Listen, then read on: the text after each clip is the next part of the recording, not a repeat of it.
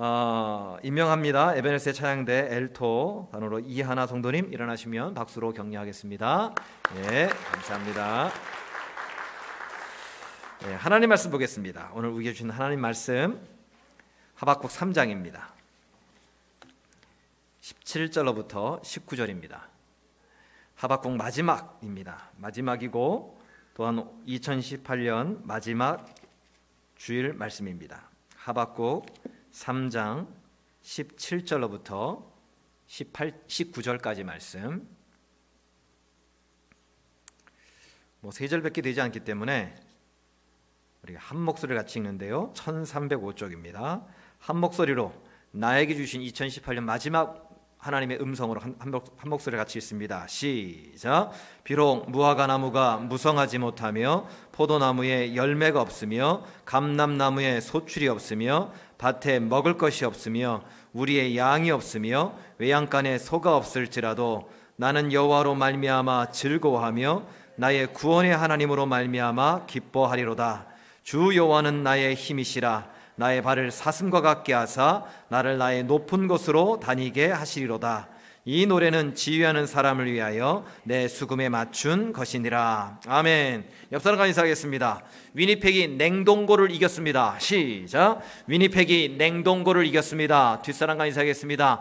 당신은 위니펙 날씨를 이겼습니다. 시작. 당신은 위니펙 날씨를 이겼습니다. 내일이 좀 더 춥답니다. 예, 그러니까 이긴 사람으로서 우리 기도로 그, 그 추위를 이겼으면 좋겠습니다. 그 요즘 인터넷에 떠도는 그 시리즈 중에 없다 시리즈가 있습니다. 10대 때는 철이 없다.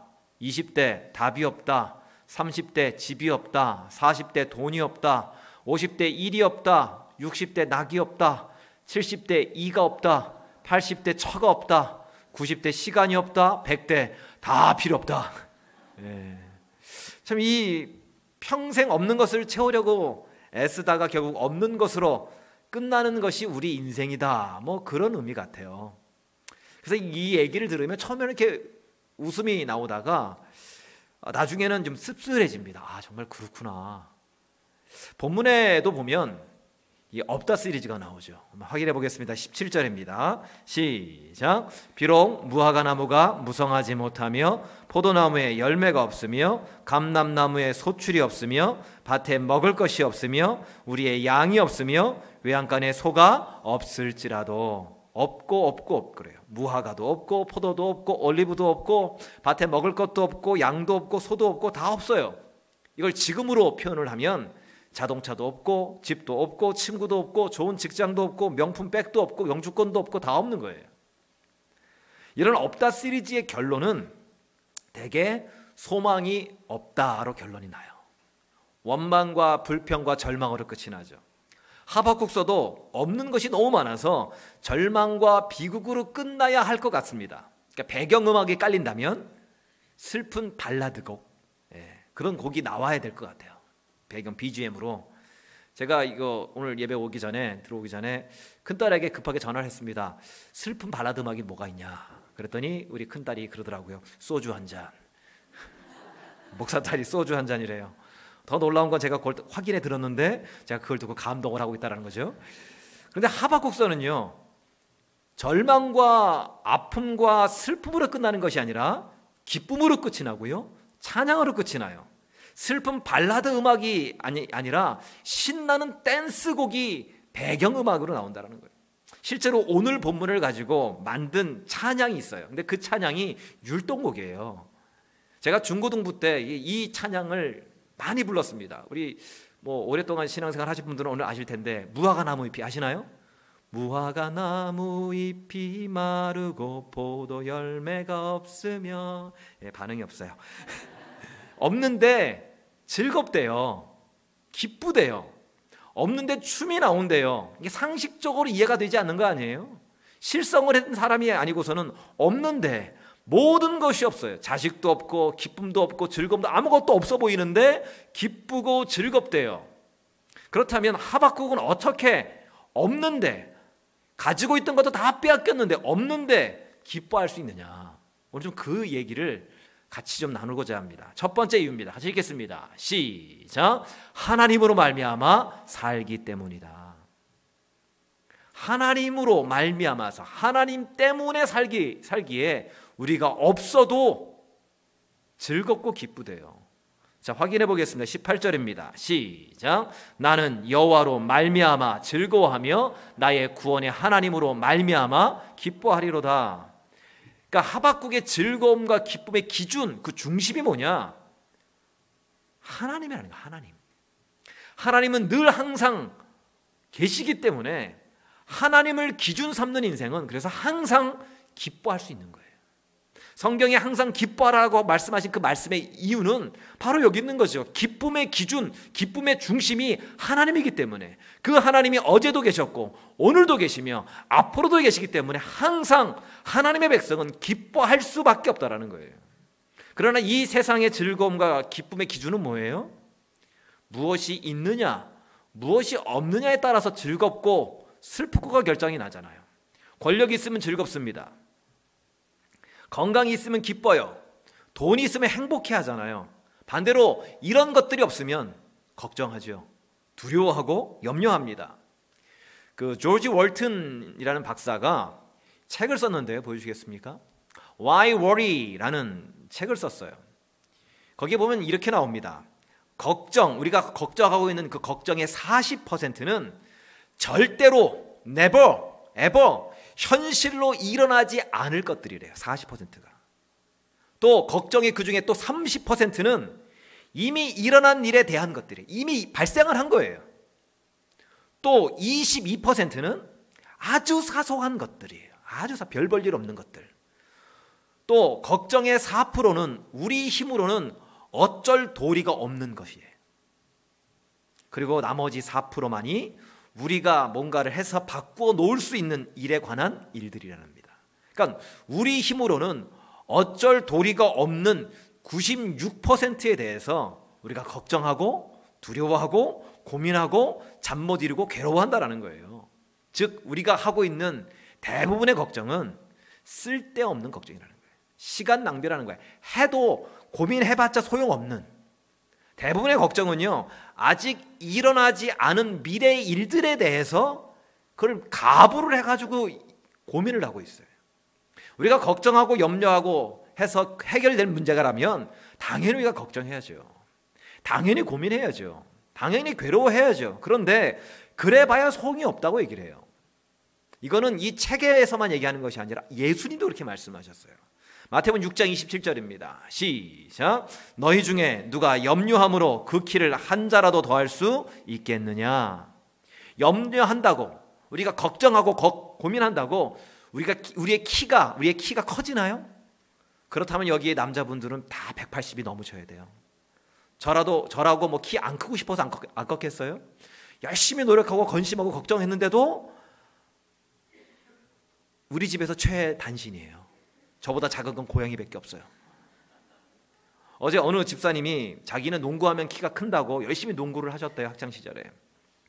배구를 하면 키가 큰다고 해서 열심히 배구를 하셨대요. 우유는 유치원 때부터 40이 다 된 지금까지 꾸준히 먹고 있으시대요. 그런데 여전히 180이 안 되셔요. 옆으로만 크신대요.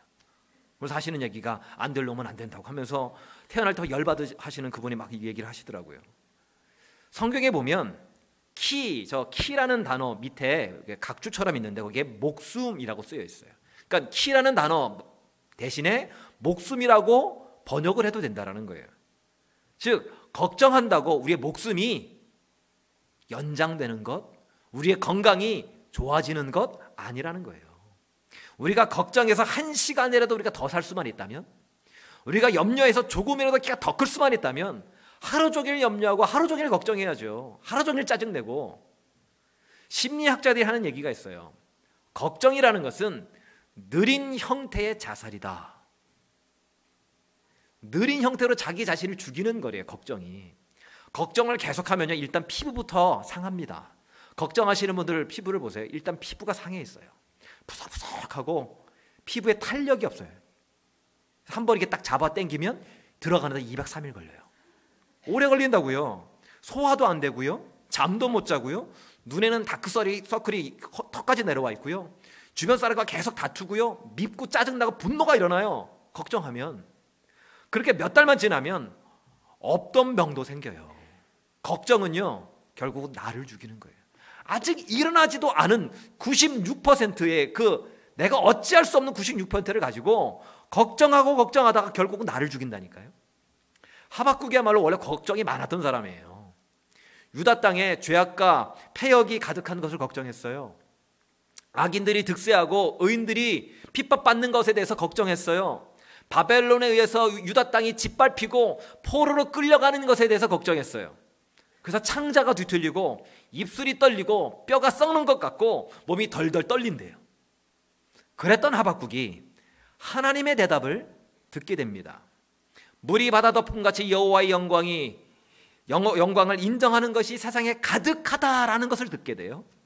여호와 하나님이 늘 계시던 그 성전에 여전히 계심으로 인해서 우리를 위해 일하고 계시다라는 것을 듣게 돼요.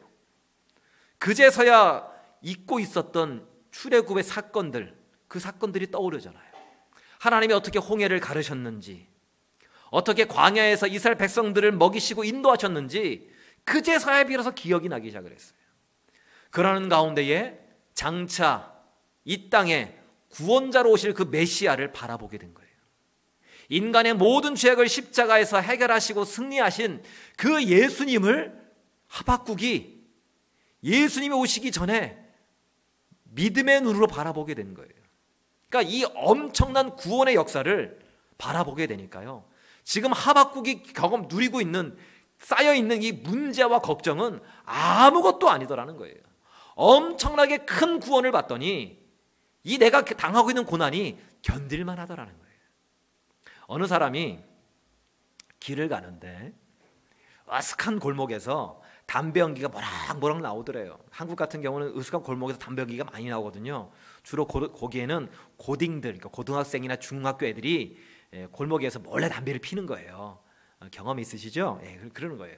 그런데 또 자세히 보니까 고딩이나 중딩이 아니라 초딩, 초등학생이더라는 거예요. 한 5, 6학년 정도 되는 녀석이 너무 황당해서 한마디 해주러 가까이 가는데 피카츄 가방을 메고 있던 그 초딩 한 명이 담배 한 모금을 깊이 쫙 빨면서 내뱉으면서 그러더래요. 후, 아이씨, 나 구먼 3주치 밀렸어. 구먼이 뭔지 아세요? 초등학교 학습지예요. 그게 3주치 밀렸대. 이게, 이게, 이게 초딩의 근심이에요. 초딩의 근심은 나라가 어떻게 되든 상관없어요. 초딩의 근심은 구먼 3주치 밀린 게 근심인 거예요. 하지만 우리 어른들이 볼 때는 뭐예요? 웃기지도 않는 거 아니에요? 웃기지도 않는 거. 어른이 되면요. 숙제 밀렸다고 고민하지 않아요. 걱정하지 않아요. 오늘 성격 공부 수료식이 있었지만 제가 맡고 있는 제자반 수료, 사역반에서 숙제 안 했다고 걱정하고 근심하고 잠 못 이루고 이런 분 한 명도 못 봤어요. 그런 걸로 고민 안 하더라고. 다음 간식을 뭘로 가 이걸 가지고 근심을 하지. 숙제 걱정 안 하지 않더라고요. 어른에게 구먼 삼주치가 걱정거리가 아닌 것처럼 하나님의 구원의 그 놀라운 역사를 바라본 사람에게는 무엇이 있고 무엇이 없고가 걱정거리가 아니라는 거예요. 홍해를 가르신 하나님이 나의 하나님 되심을 믿으십니까? 그렇다면 걱정하지 말아야죠. 40 광야 40년 동안 먹이시고 인도하시고 붙잡으신 그 하나님이 나의 하나님도 되심을 믿으십니까? 그렇다면 걱정할 수 없는 거예요. 그런데 이 말씀을 오해해서 아무 걱정하지 말랬다고 그냥 손 놓고만 있어 있으면 안 되는 겁니다. 오해하시면 안 돼요. Don't worry라는 것이 Don't care하고는 다른 거예요. 다음 주가 시험인데 걱정하지 말랬다고 공부 안 하고 기도만 하면 안 됩니다. 우리 제자반 퀴즈 보는데 걱정하지 말랬다고 시험 들지 않겠다고 기도만 해서 시험 보러 오시면 빵점이에요. 이건 돈 월이가 아니라 돈 케어하는 거예요. 무책임한 거예요. 예수님이 공중에 나는 새를 봐라 라고 말씀하셨죠. 이 새에 관한 그 속담이 있지 않습니까? 일찍 일어나는 새가 벌레를 잡는다. 부지런한 새가 벌레를 잡는다 그런 얘기가 있잖아요. 물론 이제 다른 말도 있죠. 일찍 일어나는 새가 예, 피곤하다 이런 것도 있어요. 어쨌든 새는요 부지런히 날아다니면서 먹을 것을 구해서 새끼들을 먹입니다. 그리고 자기가 어찌할 수 없는 부분에 대해서는 하나님께 맡기는 거예요. 이게 새라는 거예요. 이게 새. 하물며 새도 하는데 새도 그러는데 우리도 할 수 없는 것을 가고 할 수 있는 것을 하고 나서 어쩔 수 없는 96%에 대해서는 하나님께 맡기라는 거예요. 그래서 걱정의 반대말은 하나님으로 말미암아 사는 겁니다. 다시 말하면 하나님의 도우심을 믿는 그 믿음으로 말미암아서 하루하루를 살아나가는 거예요. 지금 내가 부족하고 지금 내가 없고 지금 내가 연약하다 할지라도 지금 당장 내가 죽는 거 아니잖아요. 지금 당장 무너지는 거 아니잖아요. 당장 내가 어찌할 수 없는 거잖아요. 그럼 하나님께 맡기라는 그건 내 몫이 아니에요. 오버하는 거예요. 월권하는 거예요. 하나님의 몫을. 우리가 걱정하고 있는 것들은요. 우리가 짊어질 문제가 아닙니다. 하나님이 해결하실 문제예요. 우리의 기도의 제목이에요. 걱정하고 염려하는 것이 아니라 합력하여 선을 이루시는 그 하나님으로 말미암아 사는 저와 여러분 되시기를 주님의 이름으로 축복합니다. 두 번째로 없어도 기뻐할 수 있는 이유가 뭐냐 같이 읽습니다. 시작. 하나님이 나의 힘이 되시기 때문이다. 하나님이 나의 힘이 되기 때문에 없고 없고 없고 다 없는 상황인데도 불구하고 기뻐하고 즐거워할 수 있는 거예요. 자, 19절입니다. 시작. 주 여호와는 나의 힘이시라 나의 발을 사슴과 같게 하사 나를 나의 높은 곳으로 다니게 하시리로다. 사슴은요. 뭐 양도 마찬가지지만 중동 지역에 있는 사슴, 우리 보는 사슴도 마찬가지죠. 사슴은 이 구조 자체가 절벽을 무지 잘 타도록 그렇게 창조가 됐대요. 그래서 사냥이라든지 사슴들 보면 산이나 절벽을 막 날아다닙니다. 깡총같이 뛰잖아요. 하나님이 나의 발을 사슴과 같게 하신다라는 것은 내 인생의 절벽 앞에서도 끝장났다고 하는 그 절벽 앞에서도 나로 하여금 능히 뛰어넘을 수 있는 힘을 주신다라는 말씀이에요. 사람들이 인생의 절벽을 만났다고 걱정하는 것들 중에 대부분이 뭐겠습니까? 내 인생의 절벽입니다. 끝장났습니다 하는 것들 중에 대부분이 돈에 관한 것들이더라고요. 돈에 관한 것들. 먹고 사는 문제. 하나님도 유일하게 경쟁 상대로 인정했던 존재가 안타깝게도 돈이에요. 확인해 볼까요? 마태복음 6장 24절입니다. 시작. 너희가 하나님과 재물을 겸하여 섬기지 못하느니라. 우리 마음에 하나님과 재물을 어떤 것을 섬길까에 대한 경쟁 상대로 하나님이 재물을 인정해 주신 거예요, 지금. 직장에 대해서, 비즈니스에 대해서, 자녀 대학에 대해서 걱정하는 것은 뭐예요? 결국 그 뿌리를 찾고 찾고 들어가면 먹고 사는 문제잖아요. 왜 내 아이가 어느 대학을 들어가야 되고, 어느 직장을 가야 되고, 어떤 잡을 잡아야 되고, 거기 뿌리에 뭐가 있습니까, 솔직히? 돈이 있잖아요, 돈이. 더 잘 먹고, 더 잘 살기 위해서. 하나님과 재물이 우리 마음에 우리 삶의 주인 되기를 지금도 우리 안에서 계속해서 경쟁하고 있는 거 아닌가요? 시소 게임처럼 주일 예배 나오면 하나님 먼저 월요일부터는 다시 재물 먼저 시소 게임. 하박국이 걱정하는 뿌리에도요 먹고 사는 의식주가 있었어요. 나라가 무너지면 나라가 망하면 백성의 의식주가 보장되지 못합니다. 보장받지 못해요. 포로로 끌려가면요 재산권과 주권을 행사할 수가 없어요. 그래서 걱정하고 두려워하고 떠는 거예요. 그런데 과연 인간에게 가장 필요한 것, 인간이 삶에 있어서 생존을 서바이벌을 위해서 가장 필요한 것이 의식주, 돈 문제인가요? 우리가 돈 때문에 먹고 사는 문제 때문에 생존이 불가능한 건가요? 요즘 한국 경제가 어려워지면서 한국에 있는 야당들, 자유한국당을 비롯한 야당들이 외치는 말이 있습니다. 바보야, 문제는 경제야.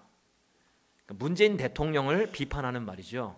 문재인 대통령이 얼마 전까지만 해도 70% 이상의 지지율을 받을 때는 아무 말 안 하다가 요즘 뭐 50% 밑에까지 떨어졌다면서요. 그 때를 이제 잡아가지고 이렇게 비판하는 거예요. 바보야, 문제는 경제야. 사실 이 말은 보여주시겠습니까?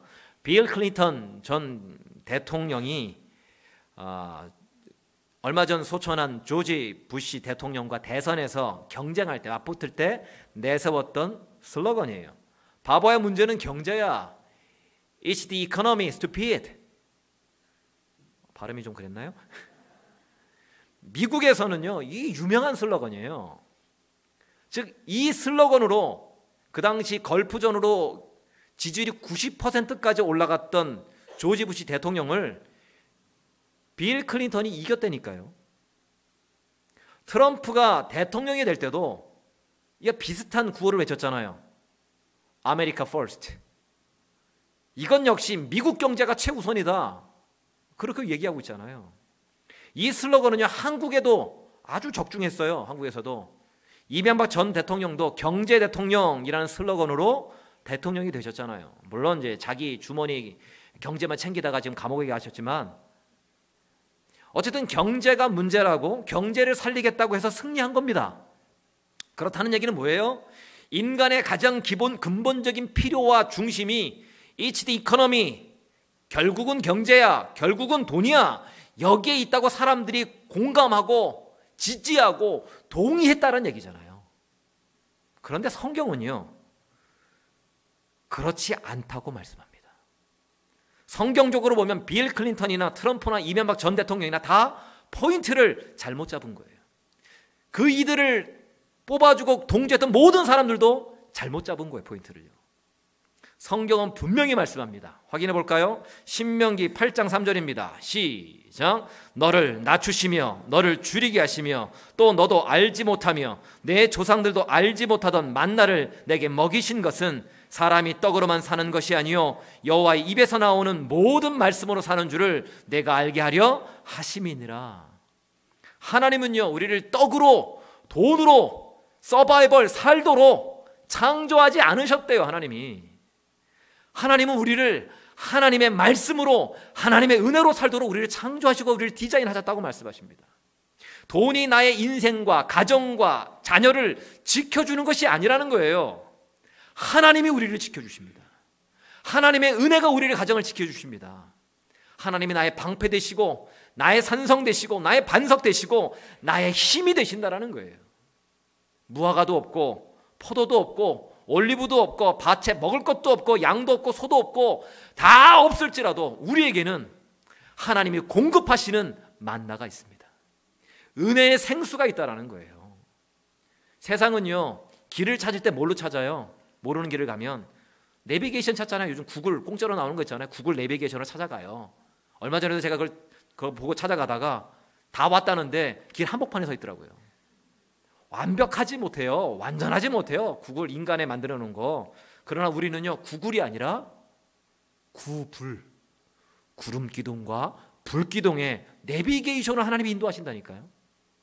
하나님이 주시는 것은요, 세상에서 얻는 것과는 이 quality나 이 내용이 완전히 비교할 수가 없어요.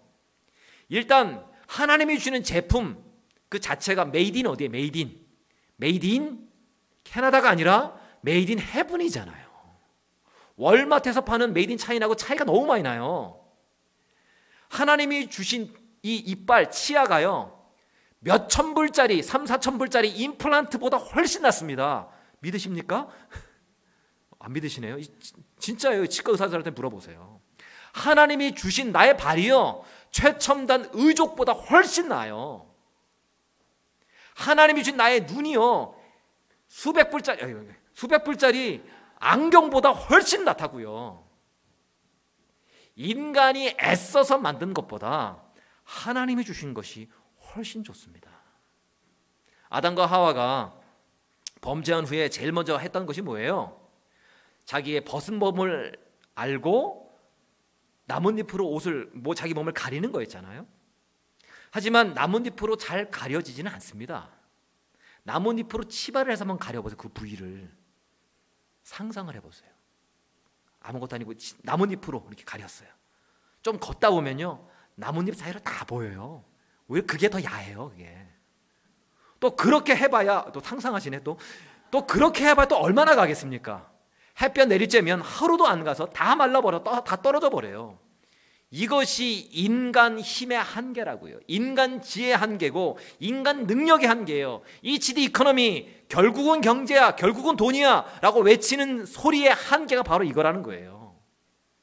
이런 아담과 하와를 향해서 하나님이 가죽 옷을 만들어서 입혀 주시죠. 하나님만이 우리의 부끄러움을, 우리의 연약함을, 우리의 부족함을 채워 주시는 분이십니다. 이 가죽 옷은 동물의 죽음을 통해서만이 피 흘림을 통해서만이 가능하죠. 즉 이것은요. 예수님이 십자가에서 흘리신 피로만이 우리의 부끄러움과 우리의 연약함과 우리의 아픔과 우리의 부족함이 채워지고 덮어지고 가려질 수 있다라는 거예요. 이것이 여호와 하나님만이 나의 힘이 되시는 이유입니다. 예수님만이 나의 길이요 진리요 생명 되시는 이유가 바로 여기 있다라는 거예요. 송명의 시인을 아실 겁니다. 보여주십시오. 뇌성마비시죠. 손도 몸도 제대로 움직일 수 없는 1급 뇌성마비 장애 우세요. 그런 분이 시를 쓰셨는데 하나님이 공평하시대요. 팔도 말도 제대로 못하고 걷지도 못하는 저분이 미소도 마음대로 지을 수 없는 저분이 하나님이 공평하시대요. 하나님을 찬양한대요. 왜요? 남이 못 본 것을 봤기 때문이랍니다.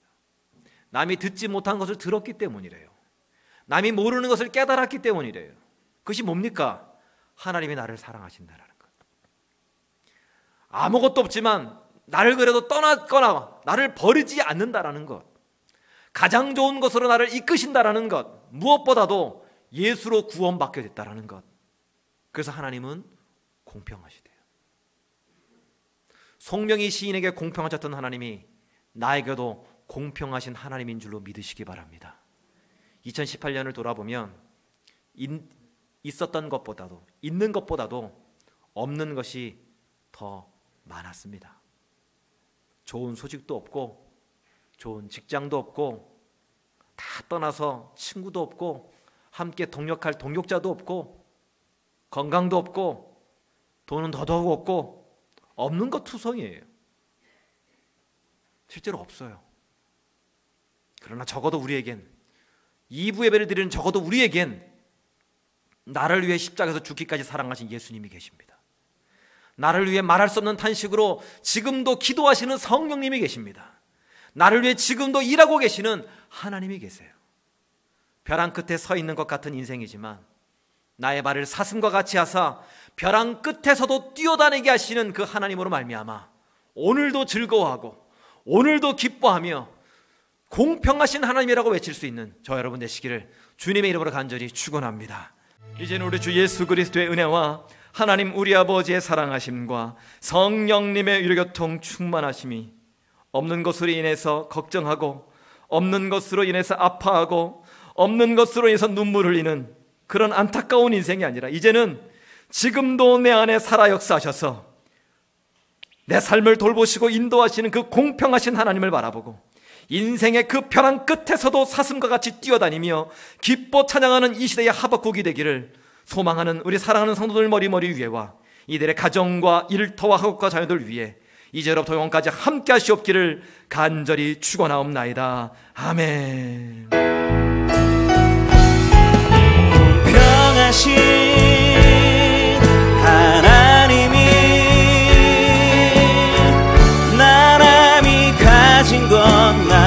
좋지만